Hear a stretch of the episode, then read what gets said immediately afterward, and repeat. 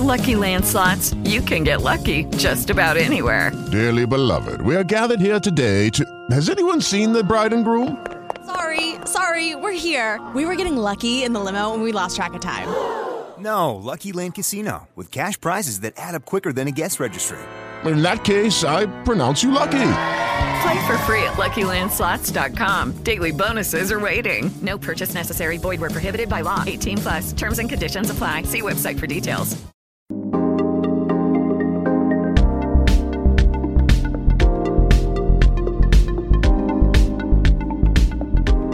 Hello, friends, and welcome to Tuesday's edition of the Kings of Anglia podcast. It's the post Easter edition. I hope you all had a fantastic Easter, ate a lot of chocolate, and had a bloody good time because you wouldn't have had much of a good time if you were watching Ipswich Town, sadly. My name is Mark Heath. I'm your host as ever, and with me this week, two wise men, the third one having another day off, relaxing after his long, glamorous trip to Rochdale yesterday on Bank Holiday Monday. The man who accompanied him, he doesn't need a day off. Andy Hutch Warren, how are you, my friend? We all are. There are not enough days off in the world that could be offered in part exchange for for uh, what occurred yesterday. It, what a miserable, what a miserable Easter, Easter Monday that was. Um, I think Stu deserves deserves every every moment away from it. Um, I'm in a darkened room today. I've closed all my curtains. Um, this is the only time I'll be talking about it all. Um, so I thought we would record it. Um, Yeah.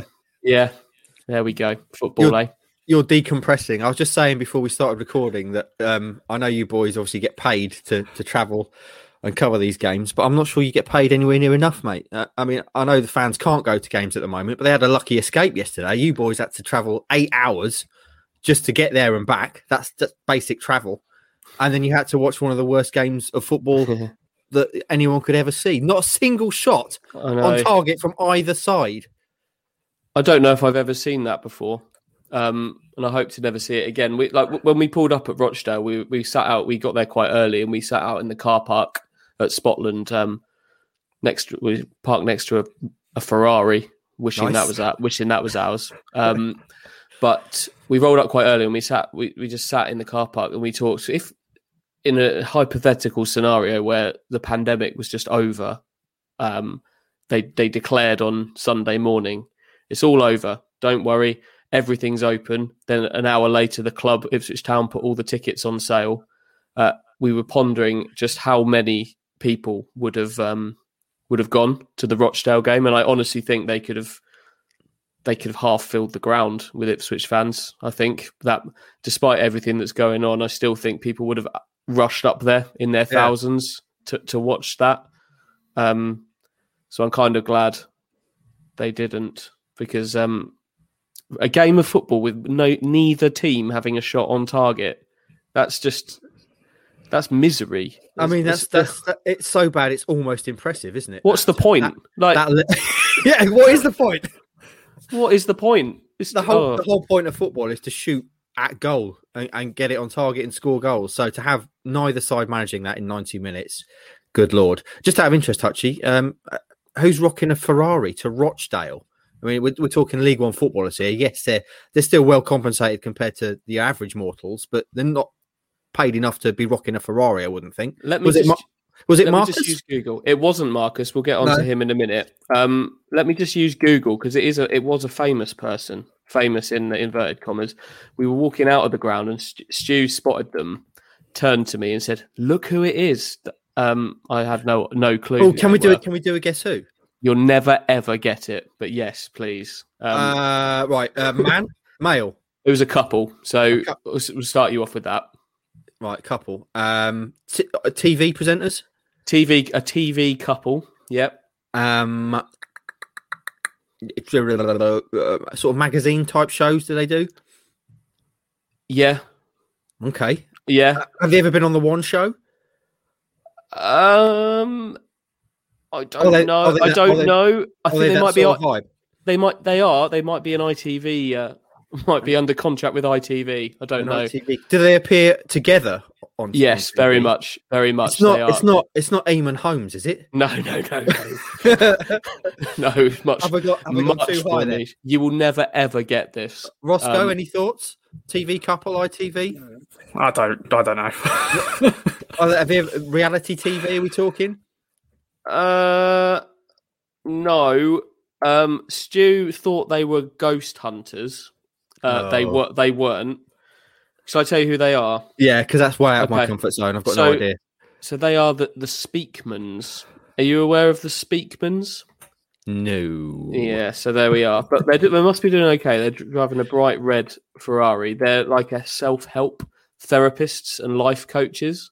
Okay. Um, significant amount of, of plastic regeneration has gone on in in on both on both members of, of the couple, but um, apparently they are they're they're Rochdale locals, presumably fans who uh, were at the game somehow, um, and sit on the sofa on this morning giving life advice. Why are they they- allowed to go to the game? I don't know. They might they it- might be on- they might even be on the board. I don't know. They got money. They got money. That's why. yeah, but there we go. That was um, perhaps perhaps the highlight. We'll come on to Marcus in a minute, but we haven't even spoken to Rossi yet properly. Rossi, how are you? On uh, on Saturday, you sent a message to the group chat saying you spent all of your all of your day eating chocolate, essentially. Yeah, that, that was the same on on yesterday, basically. Because when nothing happens, I eat more because Oh, yeah, oh, if big I've got time. snacks in front of me, and if nothing's happening in the game, I go, yeah, I'll have another one.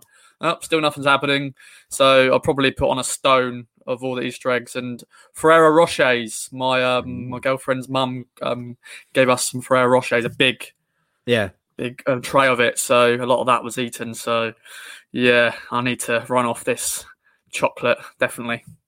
Uh, Hutchie, how did you did you have a decent Easter? Obviously, you have a, a young child. Easter exciting time because it's chocolate chocolate o'clock. Did you do any Easter egg hunts or anything like that? Um, not a not a formal Easter egg hunt, no. Uh, but there was there was some chocolate. It was uh, it was solid. She had enough chocolate. Do you know what we spent our, Easter Sunday doing? We put together a World Cup of deciding what our favourite dog's food is. Um, we had two sides of the draw, eight contenders either side of the draw. One goes through to a grand final. So we had fruit and veg on one side of the draw, savoury snacks and meats on the other side. Uh, yeah, and it turns out that that B Unit's favourite food is broccoli. Raw broccoli was the winner. Raw, Raw Nice. broccoli. Yeah, he's a very health, very health conscious dog. there can't be that many World Cups that come out with a winner that's raw broccoli. Exactly. we filmed it all as well. Video is is uh, is out there. Probably we're not going to share it with the people. Just a, just something for us to watch. But hey, it was it was entertaining Easter Sunday. What definitely wasn't entertaining were the games, Hutchie. Um, I don't want to. We don't want to talk in depth about each game. So let's talk as a whole about the whole experience, the Easter weekend experience for Town. Um, two one, they won. It- it's it- obviously the way we started this. it- It's it- it's kind of need to remember that, that Town actually didn't lose over the Easter weekend. They got four points from six games, not really enough. Yes, they were playing the bottom two, but they beat Bristol Rovers 2 1 on Friday uh, and then drew nil nil at Rochdale yesterday, rock bottom Rochdale, um, which obviously was dreadful. So, Hutchie, kick us off with your thoughts, please. We talk we talk about I think we probably use this expression every time we record one of these podcasts, talking about games in isolation. So in isolation, four points from two games is fine. Do that. Uh, even do that from this point on. And They could they could still make the playoffs. They they could they could still make the playoffs on that. say it, But but this was this was a weekend against the bottom two um, at a time where a spark is needed. Um, if we rewind to sort of three eleven p.m. on Friday, the spark was there. Ipswich were two 0 up in eleven minutes, uh, and it looked it looked rosy. It was a, a, a change of system. Um, it- they didn't blow Bristol Rovers away in those 11 minutes, but that they were clinical without being exceptional. And, and it looked for all the world like they'd killed a game off early on and were going to go, on and comfortably beat a team that they should comfortably beat. But on, on Friday, that didn't happen. As we've seen so many times, the simple act of, of conceding a goal, which happens to all football teams, uh, threw Ipswich off hugely and rat- it rattled them and they never got going again and, and ultimately ended up kind of grinding out a 2 1 victory over Bristol Rovers, and you come away from that thinking, oh, after 10 minutes, I was hoping for so much more, but fine. Job job was done. We know this team isn't free flowing, it's not full of confidence, but they have just got three points. So you come away from that thinking, okay, I can live with this. And then you go to Rochdale and, you don't register a shot on target, as we've already said. And, and quite honestly, they didn't really look like registering a shot on target either. And it just reminds you of the the frailties that this team have got. I think they look scared on the ball. They tentative is a, definitely a word that I would use.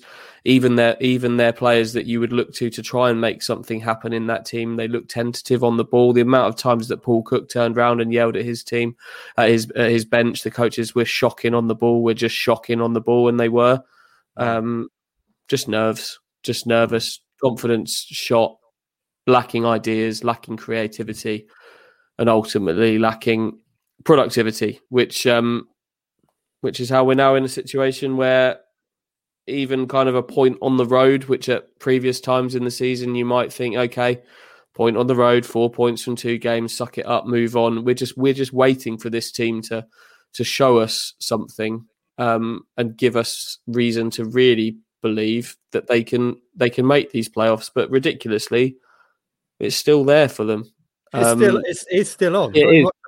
Still on. Um, and maybe after the win on Friday, you might have thought, yeah, it's still on, and I can convince myself that. But after yesterday, I just feel really mis- I just feel really miserable about it. If I'm completely honest, because um, yeah, I'd love is- to go back if we could find a way of going back through the, all the podcasts we've done this season and find how many times we've used terms like lacking creativity and miserable and uh, n- too nervy on the ball and you know uh, mental weakness, fragile, etc. I mean, it would be like a bingo board. It'd be pretty much every week. I mean, yeah, two 0 up on on Friday. I was like, woohoo! Here we go. Town are going to win four or five here. The playoffs are still on, boys. We're in this. And then it, then they they go and Ipswich Town it up like only they can, uh, and struggle to a two one win. And then that shit show at Rochdale. Rossi, you start pretty much every game day that you do with oh dearie me what what can we say about that and that but that is a general reflection of the mood how how are you feeling after the um unbeaten weekend Uh, I swear, there's not many Easter weekends that are, you know, been positive in the last decade. Supporting town, maybe the Newcastle, you know, 2017 Hughes volley. I think that was probably the last. Because did we did we beat Burton or was it Bournemouth? We drew. I'm trying to think. I'm trying to think of what the Good Friday was- game. there was a draw with Bournemouth Yeah, in there somewhere and a victory over Burton. one of those. So yeah, I just I just feel so meh about it all. Just just that is the word to use. I think. Um, I was I was in shock when we were two 0 up. I was just like I was looking uh, across to all the other photographers, and I think we're just in shock that there's been two goals inside 11 minutes, and we thought surely they're, not going to go and score a few more here, and of course they didn't. Um, Bristol Rovers, of course, poured a goal back, and the rest of the game was just us just looking at each other going, could we prefer to be somewhere else instead of this on a Good Friday? Um, I just don't, I don't know. I, I just- I don't know what. I just don't know what any words to use anymore. We've repeated the same thing as you said. We can go back to all the podcasts, Mm. and just the same words are getting used every week. I'm sure you can have a screenshot of all our faces when we start the pod, and we're just yeah, just miserable because that's the state of affairs at the moment. The the um new manager bounce is not a thing at Ipswich Town, um, which is a sad Mm. thing. You know, Portsmouth for the Cowleys. Look at them; they're doing all right, aren't they? Mm. Yeah, I mean, that, I think that all comes back to just the pervading culture and atmosphere around the club. It's, it is, for, it is. Ipswich Town are a losing franchise. They have been for a long time um, to take a turn for American sports, and it, it's going to take a hell of a lot more than changing the manager to turn that around. Right, um, Hutchie, before the weekend, there were there were lots of quotes. I mean, they, they always talk a good game. Obviously, um, Chambers saying that they have to believe they can make the playoffs, and of course they do.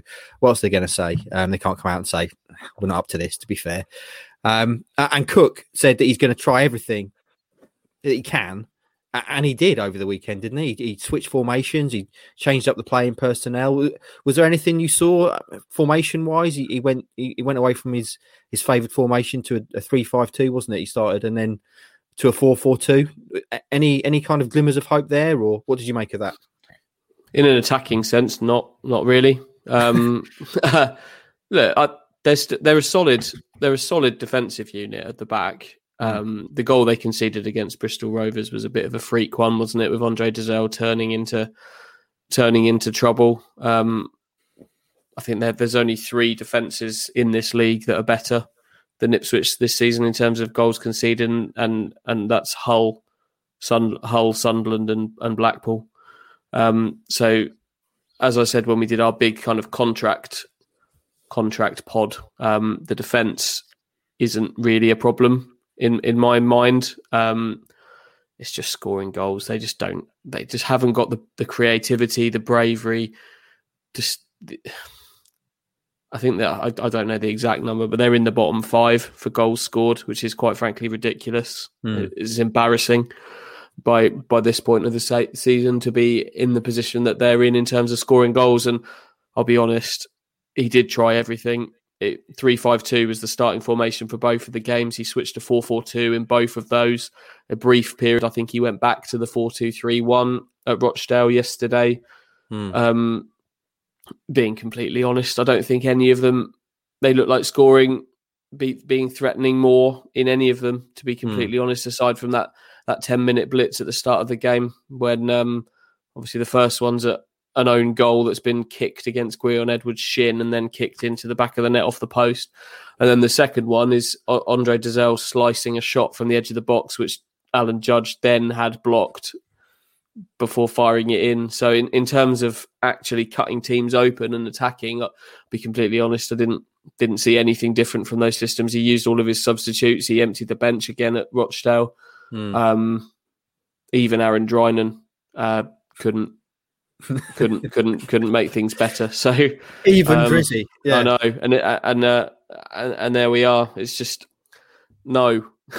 they, they just Sim- miss they just miss Norwood so much, don't they, Ross? I mean, Norwood is so important as Mm. as a kind of attacking force and that player who can manipulate and use the dark arts, which is a term I love. But without him, they're just toothless, aren't they?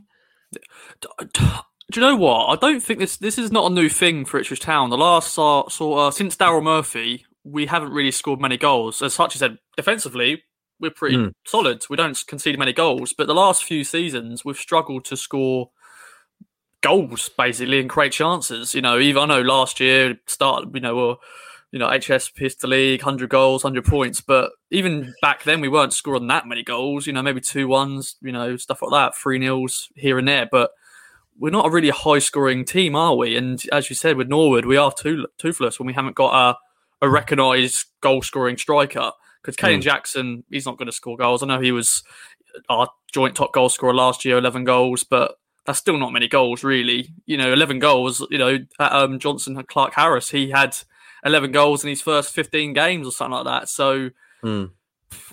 I think that's that's been a problem for a while now, um, Mm. which I don't think you know we've not sorted for last last since Darren Murphy's left. We haven't got our goal scoring striker. I know Norwood was that was that striker when we signed him, Mm.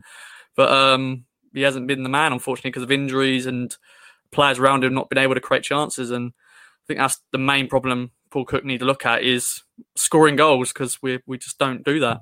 Hmm.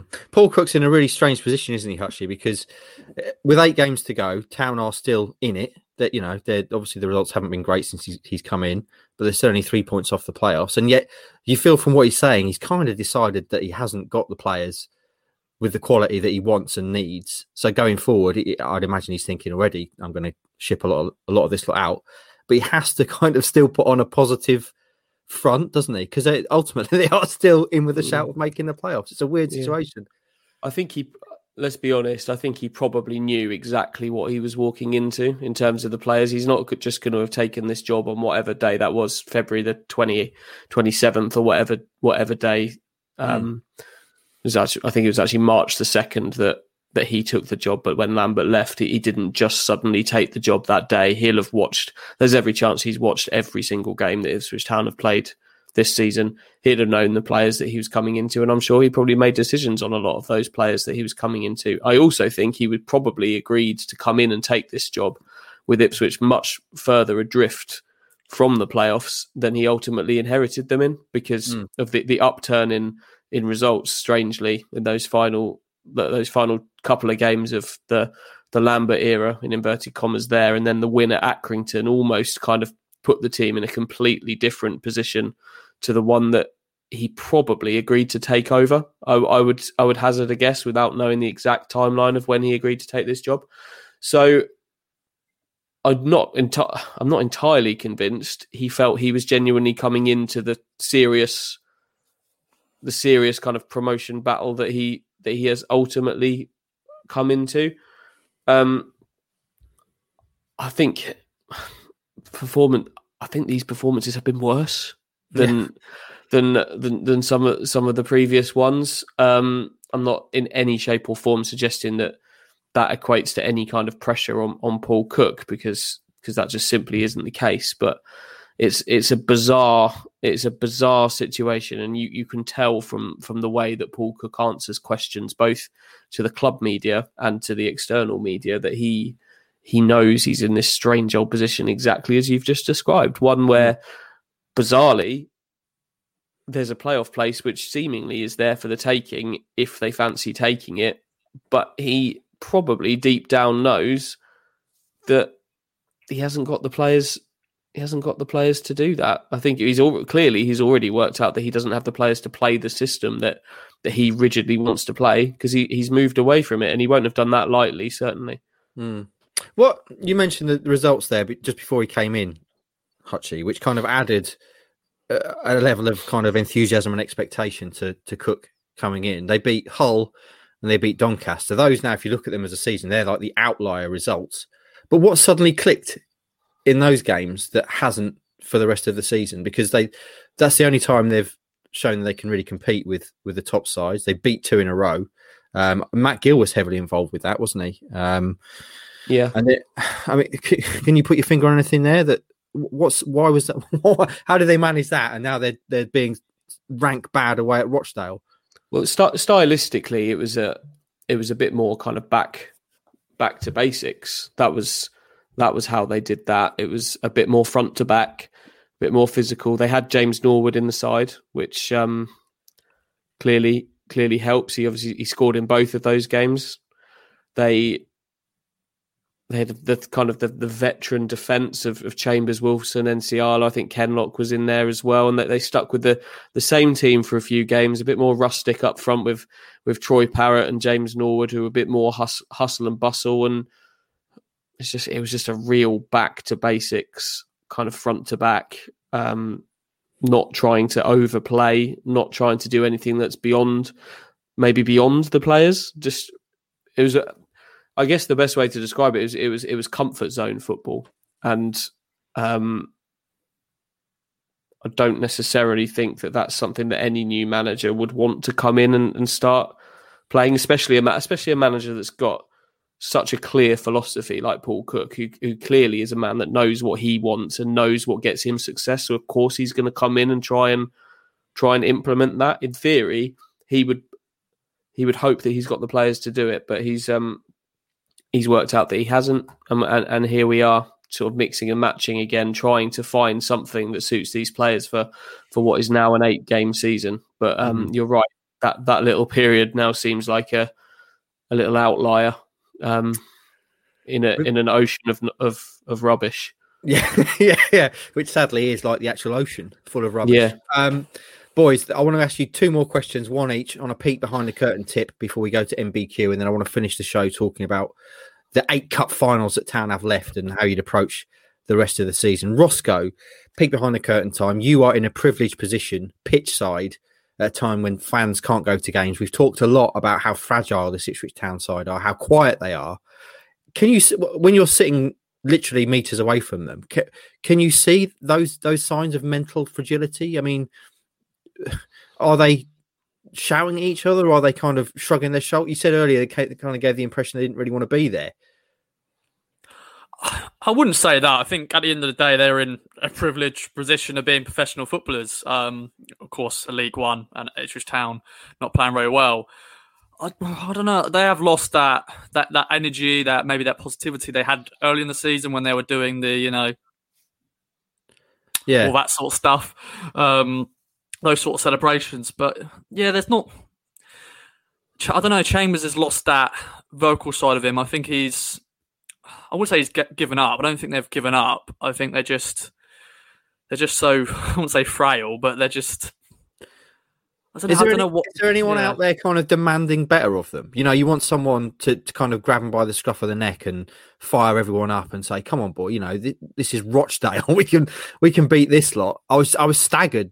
Um, again, I guess he's not going to say anything different. But Alan Judge, the club put out a clip of him saying it's a good point at Rochdale, um, which did him no favors at all. Um, is there anyone kind of literally grabbing people and, and, dragging them by their bootstraps out there? Not really. There's not.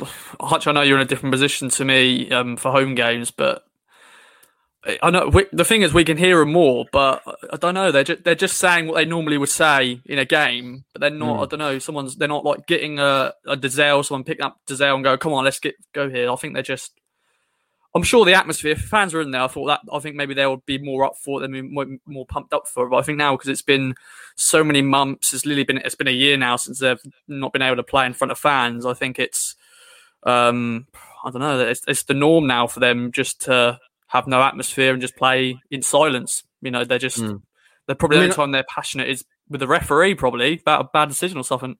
I understand that as a professional athlete, you're used to playing in front of fans and, and you feed off the fans, but it, everyone's in the same boat. And if you can't get up for games like this with you know playoffs on the line, that's a worrying sign. If no one's really kind of firing each other up and demanding better of each other, really. Um, Hutchie, I wanted to ask you as well on a, on a peek behind the curtain tip. You had a uh, a guest viewer with you, just a row behind you or two. Um, the owner of the club could buy himself a thousand Ferraris and burn them if he fancied it. Um, Marcus Evans, what what was it like watching football with Marcus Evans, and what's he like watching the game? Is he uh, is he effing and jeffing at the ref? Uh, without the Fs and the Jeffs, there, there are some comments towards the referee. Oh, um, bloody hell, ref! Come on. He's just like it was. Overall, the whole thing was completely bizarre, really, because Mar- Marcus Evans was sat sort of oh, basically a seat away over my ro- right shoulder in an empty empty sort of stand. And then Stu and I were essentially sit essentially sitting on the Ipswich Town subs bench right. as well. So in front directly in front of me and every time he moved his head David Cornell's man bun was rocking my rocking my laptop backwards and forwards. So it was a it was a fascinating experience really. Um it's disappointing that there there wasn't an Ipswich goal. I'd I'd like to have seen how Marcus had uh, reacted to that, but um, I think he's just like any other kind of football fan. Really, there's different kinds of fans, aren't there? There are there are people that enjoy sort of banners and, and bouncing and flags and songs, and there are others who enjoy watching the game, sort of chattering along to the person that they're with. Um, Marcus was the latter. There's so many football fans. It's just really similar to a lot of football fans.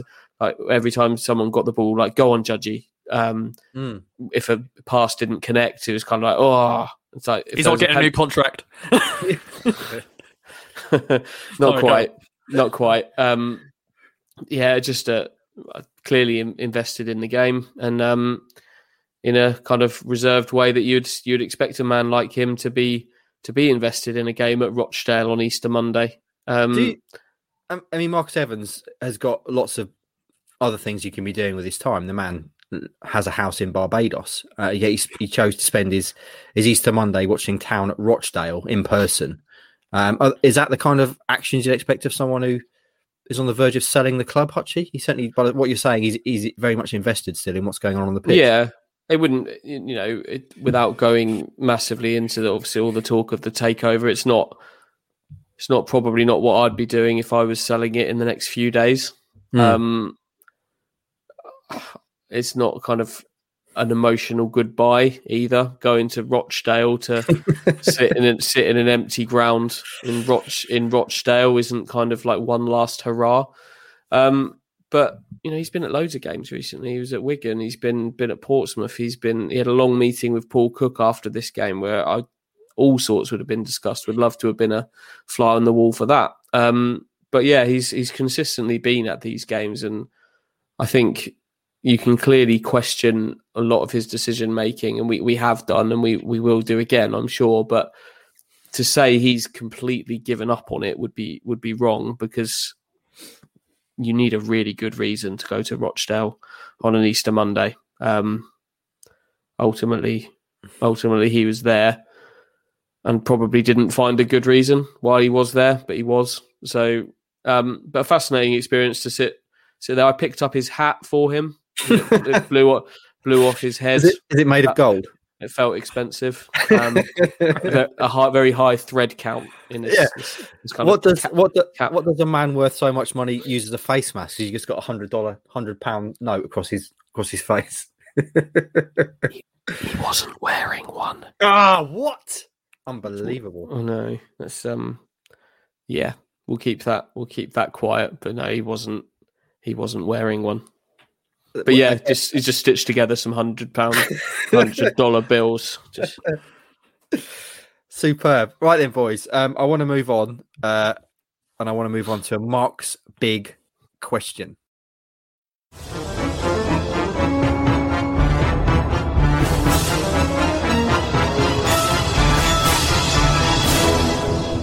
Mark's big question. Question. Question.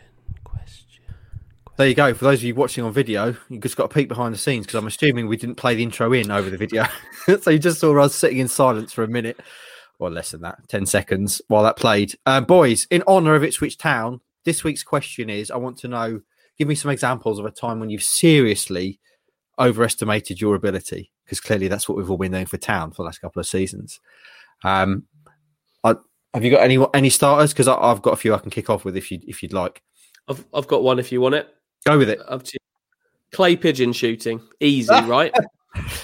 That's one of mine as well. Is it? Yeah. Wow. Uh, uh, I assume you're like me. You think you've got good hand hand eye coordination. Good at I'm good at good at the the uh, the royal sport of darts. Good at tennis. Uh, World class catcher. Yeah. Um, I cannot do clay pigeon shooting. Absolutely woeful. Didn't listen to the instructor because I thought this was easy. Yeah. Um, missed every single one of them. I think this was probably on some kind of stag do 10 years ago or so, but absolutely woeful. Embarrassed myself and just didn't give it the respect and attention that I deserved. Dreadful. Yeah, I think f- for me, all of my kind of overestimating my abilities uh, come with kind of physical challenges. I think it was it was Gandhi, wasn't it, who said um, the secret is to deep. life. The secret to life is, is to know oneself, and I think as you get older, you, you realize how how true that is. And I think in most spheres of my life, I- I'm fairly self aware. I know, for example, that um, I'm terrible at DIY, so I'm going to pay someone to do something if it needs doing. Uh, I'm not going to attempt to read a map because for some reason I can't read a map, and you don't need to anyway because there, there are things called sat navs these days. Um, all that kind of practical stuff, I know I'm terrible at, so I don't do it. But when it comes to physical challenges, like I guess most men, broadly brushing with the stereotype, I I kind of walk in with the swagger of Conor McGregor, thinking, yeah, no problem, mate. This is well easy. I, I can do this. Um, and so uh, there are several, several um, times I think I've spoken before about my complete failure to be able to even do the basics of water skiing in Mauritius when I was dragged back into the beach like a, a drowned dolphin. Did the uh, the drag of shame onto the beach. Useless at that. Clay pigeon shooting. Me and my missus went for a weekend away at one of these kind of outdoor sport things, and we decided we are going to have a competition. Mainly, I decided because clearly I was going to wipe the floor with her at everything. Um, so we did clay pigeon shooting, we did archery, we did orienteering, and we did other stuff. And literally, by the end of the weekend, I was a broken man. She beat me at everything. Clay pigeon shooting, I could not. I, I thought, well, it's all right. It's just like playing the computer, in it, just point and shoot. But it's so difficult, isn't it, Hutchie? Because you have to kind of monitor the the the trajectory of the the what's it called The, the, the, the clay. the classic the clay uh, and kind of then predict where it's going to be while at the same time trying to lift your your weapon and and and and aim it accurately as to where you think it's going to be. Dreadful at it. Archery the same. Dreadful. She ended up actually. This was humiliating. She ended up the whole weekend came down to a crazy golf um, competition, which again I was losing, and she threw it. She threw it to make me feel better at the end. She oh, took like mate. she took like 14 on the final hole when all she needed to do was was basically get 10 or something. Um, and she did it deliberately, I think, which Oh, made me feel mate. even made me feel even worse about myself. That's a bit pathetic, isn't it? Oh Yeah. no. Absolutely. And the other the other thing I, I, I was really bad at when I tried was mountain biking. Again, you think that's just dead easy. I mean, Hutchie, you're a cyclist, so you'll relate, relate to this. Um, this is dead easy, no problem at all. Um, let's go to Thetford Forest and have a race, shall we, Liz? Um, first of all, I hadn't factored in the, that if I, if you're not if you're a male and you're not used to riding a bike, um, and you don't have padded shorts, riding a mountain bike along kind of potholes and and bouncing areas is extremely painful. and I remember she was she actually ended up waiting for me as I as I kind of lamentably picked my way down this potholed uh, hill, exclaiming and profaning with every bump because my knackers were in bits, boys. I'm, I'm not going to mess around. Um, yeah, I was a pathetic specimen again with the missus waiting for me. Um, Hutchie, do, do you, uh, as a cyclist, do your uh, do your old chaps eventually adapt? You get the padded shorts and you're fine. I've Yeah. got a nice I've got a nice pair of paddies. Um got two pairs actually. Um yeah, you'll you'll be fine. Um you need to find a different saddle potentially. Um and maybe sit a little further back on it. Uh what else can I offer you? It you just need to have trust I in your bike. It's like I was sitting on a blade. It was it was so painful. Anyway, um, Rossi, how about you? You're a man of, uh, of many, many talents. I'm sure you've never really overestimated your ability doing anything, apart from, of course, your ability to pronounce names, which you frequently uh, overestimate. I'm really Yeah. hoping he's not gonna tell us he's picked up a gun. That, that's gonna I've done archery. I weren't too bad at archery. Yeah. Um, got a bullseye once. Um, it's another physical activity, and this is recent as well. This is a year ago now. So this is when lo- lockdown sort of was gone, and it was for Sasha's birthday. We uh, she booked, um, you know, climb. It's a climb in Ipswich. Yeah, yeah. Where it's a rock climbing thing. Yeah, yeah. And I thought I was going to be the dog's bollocks. I thought, you know, I walked in. I thought, yeah, I'm going to be the man for this. Climbing, I've done no rock climbing problem. before. I've done it Yeah. before, but and of course, you know, there's kids about as well. And I was thinking, yeah, I'm going to climb as far as these kids. No, no problem. Yeah. And no, no, no, no. There's a few I just, I don't know. I just kept climbing. I went, I don't know. I just can't go any further. And then this other kid right next to me was just like A child. a child, yeah, like probably an eight year old, just like, oh.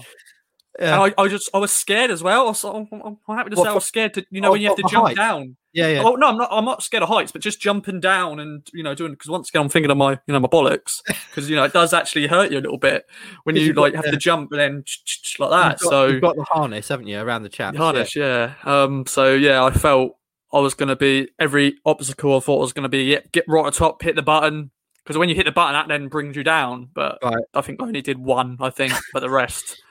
I was trying to impress Sasha, and I don't think I wa- didn't impress her at all. Um, because all the other eight-year-olds around us were, uh, were yeah, were beating beating me very much so. So Why is it, boys? We've uh, it's it's a male gene, isn't it? It's this kind of thing that, that most most blokes seem to have this massive overestimation of their own physical prowess.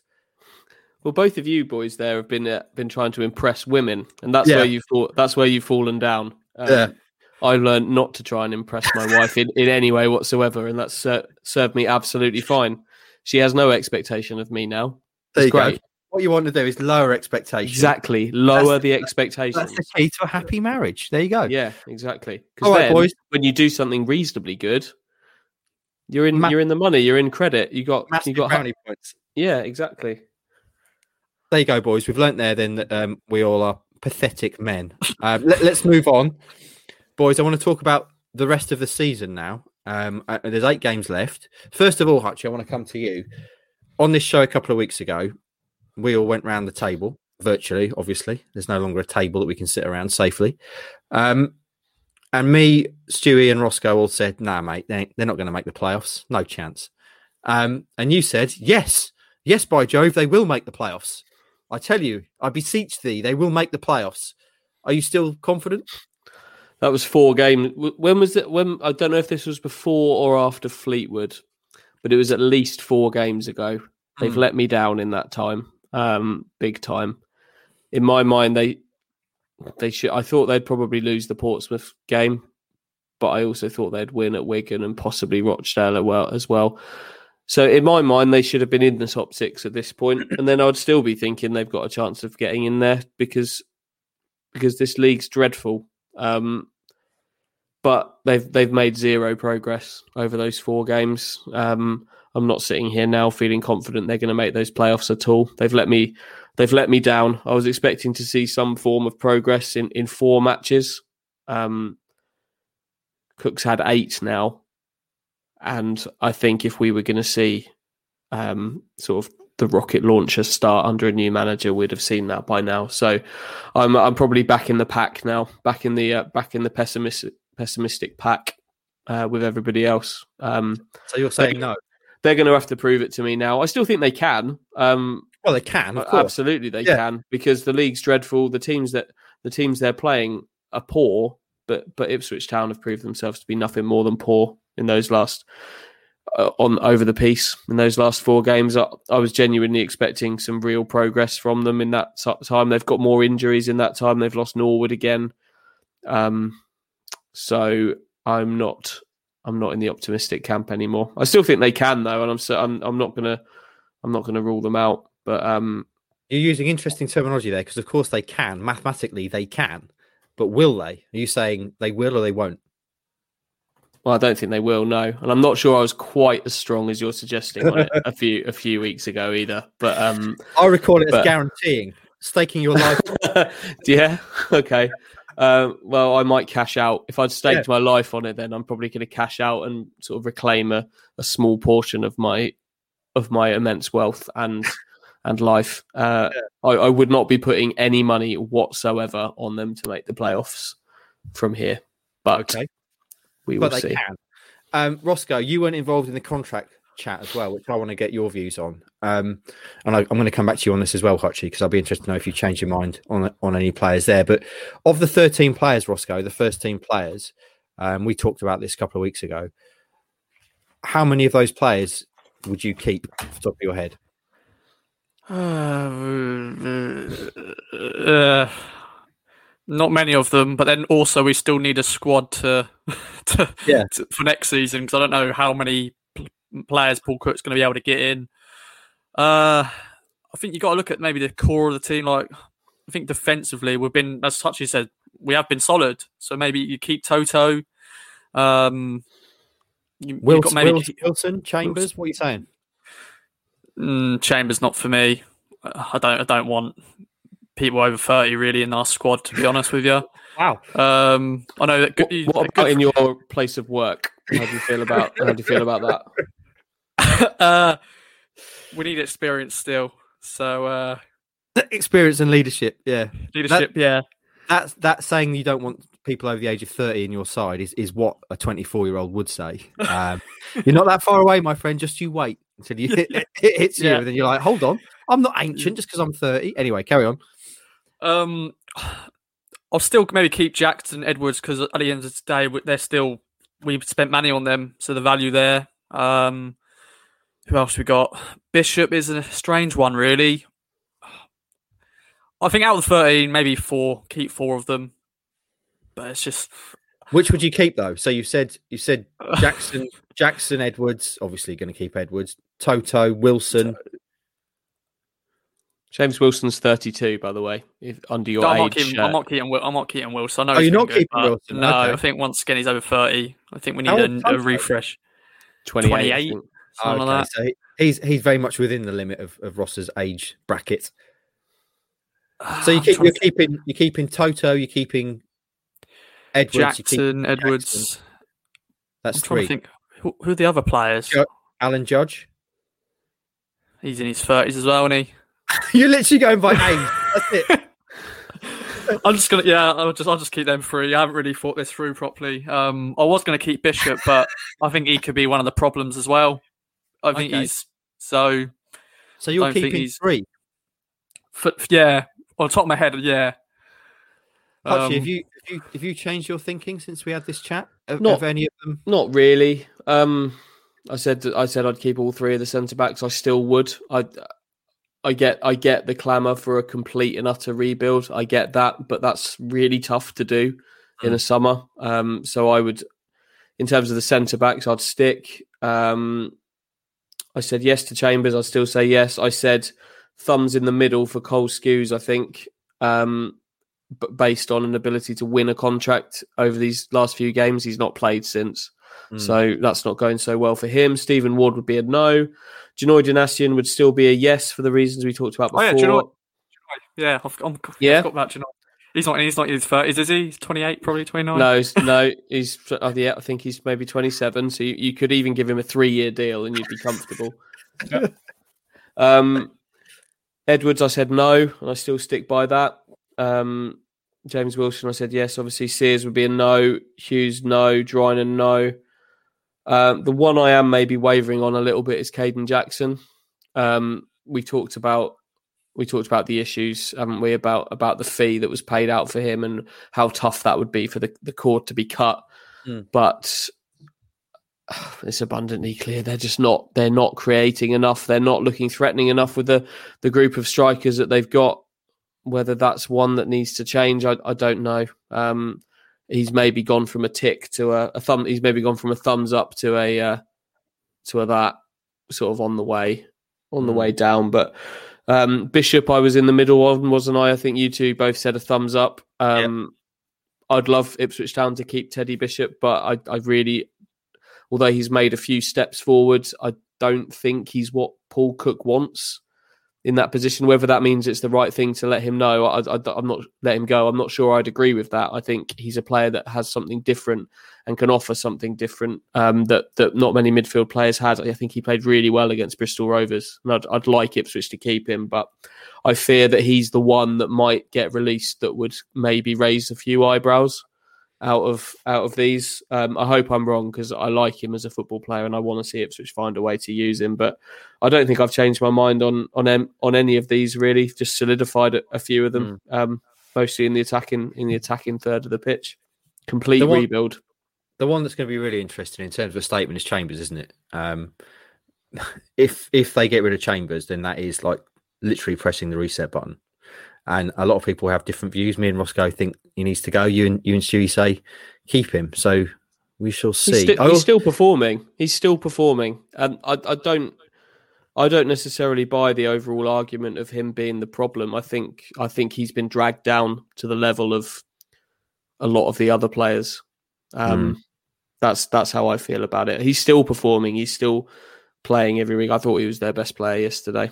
Um, Hmm. and they're and they're not. I don't think defensively they're a problem. I think he I- could he could get you could get him a new lease of life potentially if you still think he's a good enough football player, which I think he is. I think you could get a new lease of life out of him by giving him a new, be giving him kind of a new group to be a part of. Um, I think that could that could re-energize him. I think it's just all too stale. Um, but he's a player that I still think I still think can do a job for them for one more one more year. So I w- I wouldn't be I wouldn't be letting him out the door. Do you know? I, I don't dispute that he can still do a job as a player. Like he clearly is, as, we've said, the defense is, isn't really the problem, and he and he's played a lot of games this season, and generally done all right. Um, but my issue, as I've always said with him, is is the power that he wields and the culture that he helps build and and kind of enforce, which is a losing culture. And I don't think you can change that approach if you keep him. We've said this before anyway. Um, what I do enjoy though is we, we talked last week about the Moneyball approach that Town are now trumpeting, stats and analysis. Roscoe just going with one very simple stat: is he thirty or not? right, that's all the analysis we need. He's, he is thirty and over. Get rid of him. If he's closer to 40. yeah, if he's under 30, keep him. But but Ross, he scored 35 goals this season. He's 31, out the door. Get rid of him. um, well then, um, Hutchie, I want to put you in Paul Cook's shoes.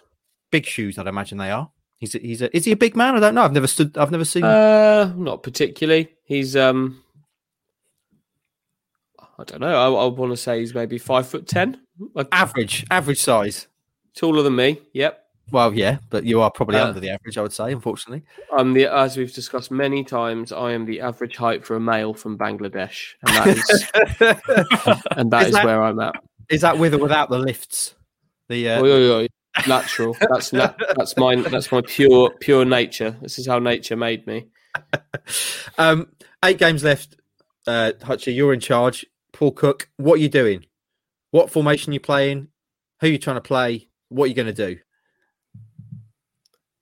I think he's seen enough from these in these systems he's tried over the last couple of games to see that it's not made much of a difference. So I think I'm going back to the the system that I know and the system that I feel comfortable coaching, which is the four two three one. Um, I don't think they've. I, I may, maybe I'd be tempted to give it one more go with wing backs with Kenlock um, as the left sided wing back instead of Stephen Ward, who just hasn't hasn't got the legs to do that to do that job. Um, Maybe maybe the MK Dons game that gets one more go with some some some good legs on that left left flank. He's he's a good good athletically, Miles Kenlock. So um, Miles Kenlock and Josh Harrop also did a very good job yesterday at Rochdale of um, picking up Stu's notes, which uh, he'd run out of space in his notebooks. As he got in the car yesterday morning, he, he just had this load of A4 paper that he was ripping up into small bits. He's a big note taker, is Stu. Yeah. Me, all up here. Um, What's he, Stu's and like, taking note, what's he taking notes on? just points in the game and things like Okay. that. Um, d- different, there's different ways of doing it. Um, Mm. But um, but the wind kept blowing them off down into the subs bench. So uh, so so between Miles and Josh ha- Harrop, they were like picking up his shorthand notes and looking at it and probably thought, "What on earth is this? Yeah. What's what's this guy just been squiggling?"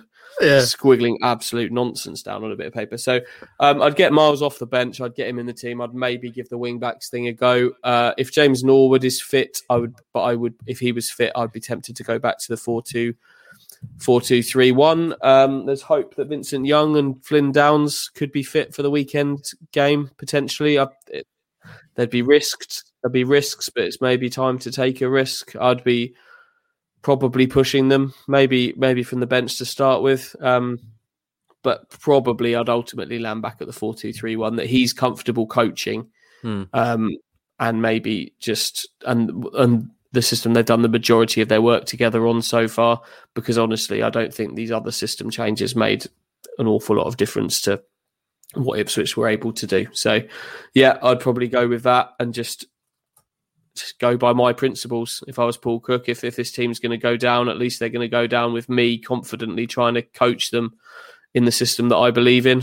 Um, They'll answer the questions about whether they fit long term as well in that in that time, because they'll be playing in the roles that that Cook will see them playing long term if they're kept around. So I'd do that, and I'd uh, I'd just see where it gets me. If I'm completely honest.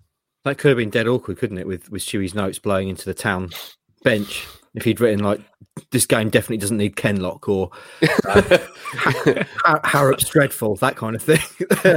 maybe a good Yeah. job there. Maybe a good job there in shorthand. Um, Roscoe, in terms of the way forward, should any of the lone players, and really it's only Troy Parrott's been playing consistently, should any of them be playing now for the rest of the season? Is there any point?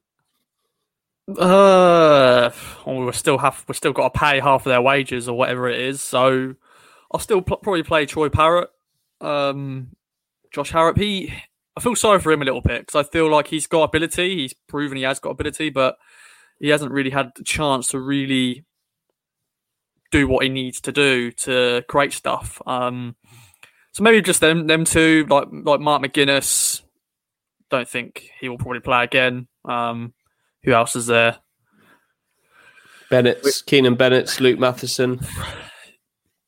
like Luke Matheson was a was a fantastic signing, but he's had injuries, and he so maybe I don't know,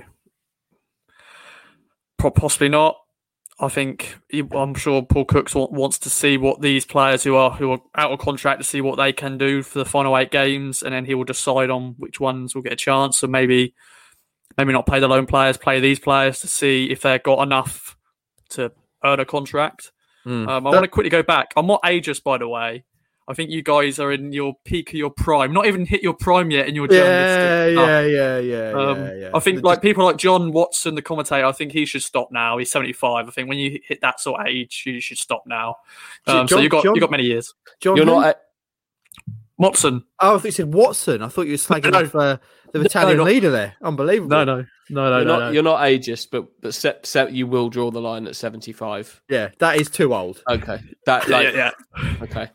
Should be retiring now. Yeah. You know. I, I on a side note, I once interviewed John Motson, and it was one of the most bizarre experiences of my life because John Motson, obviously, an, an, an iconic voice, but everything he says when you're interviewing him is in John Motson voice, which is really odd when you're just kind of making small talk, and he's like, it's like he's commentating on a football game at you at, at all times. Anyway, I digress. Bloody nice bloke, Suffolk link as well. Went to Culford, of course. John Watson, an old Culfordian. Um, Hutchie, loan loan players, where do you stand on that? Because my thinking is, what's the point? I know, just send just send them back. That uh, Cook surely needs to establish what he's got, doesn't he? If you if you're going to say that about loan players, you can say that about the players that are out of contract as well. I I I look. I, I don't think you're in the position now to be just saying no. If they if you think they can be add something to the team, Mm. even even that little bit more, then for argument's sake, if you think Mark McGuinness can play, offer you that little bit more at centre half than Toto and Nsiala, which I, I disagree with. I don't think that would be the case at all. But if Cook felt like that, then you play Mark McGuinness. This is a an eight game shootout to try and get into the playoffs and then then back to the championship. So no, I wouldn't be I wouldn't be doing that with the lone players just yet. Say it all fizzles out completely and it's it's done with three games to go, then then that's when you start making those decisions potentially. But while there's something to play for, no, I wouldn't be wouldn't be at all. Saying that, they're not they're not adding something more to the team, are they? so um, so on that basis, they wouldn't be necessarily in my starting eleven aside from aside from Troy Parrott, who uh, who would have a fair shout of that. The others um, probably not, but I certainly wouldn't just be writing them off completely because they're on loan. You're loanist, you are. I am. I am very much so. Um, right then, boys. Uh, normally we try and finish on a high, uh, and, and last season talking about the ladies' side was very much finishing on a high, Ross, because they were doing all sorts, making history, um, and they've obviously had a very strange season again this season. And they they played their first game on Sunday for I think it was 112 days because of COVID.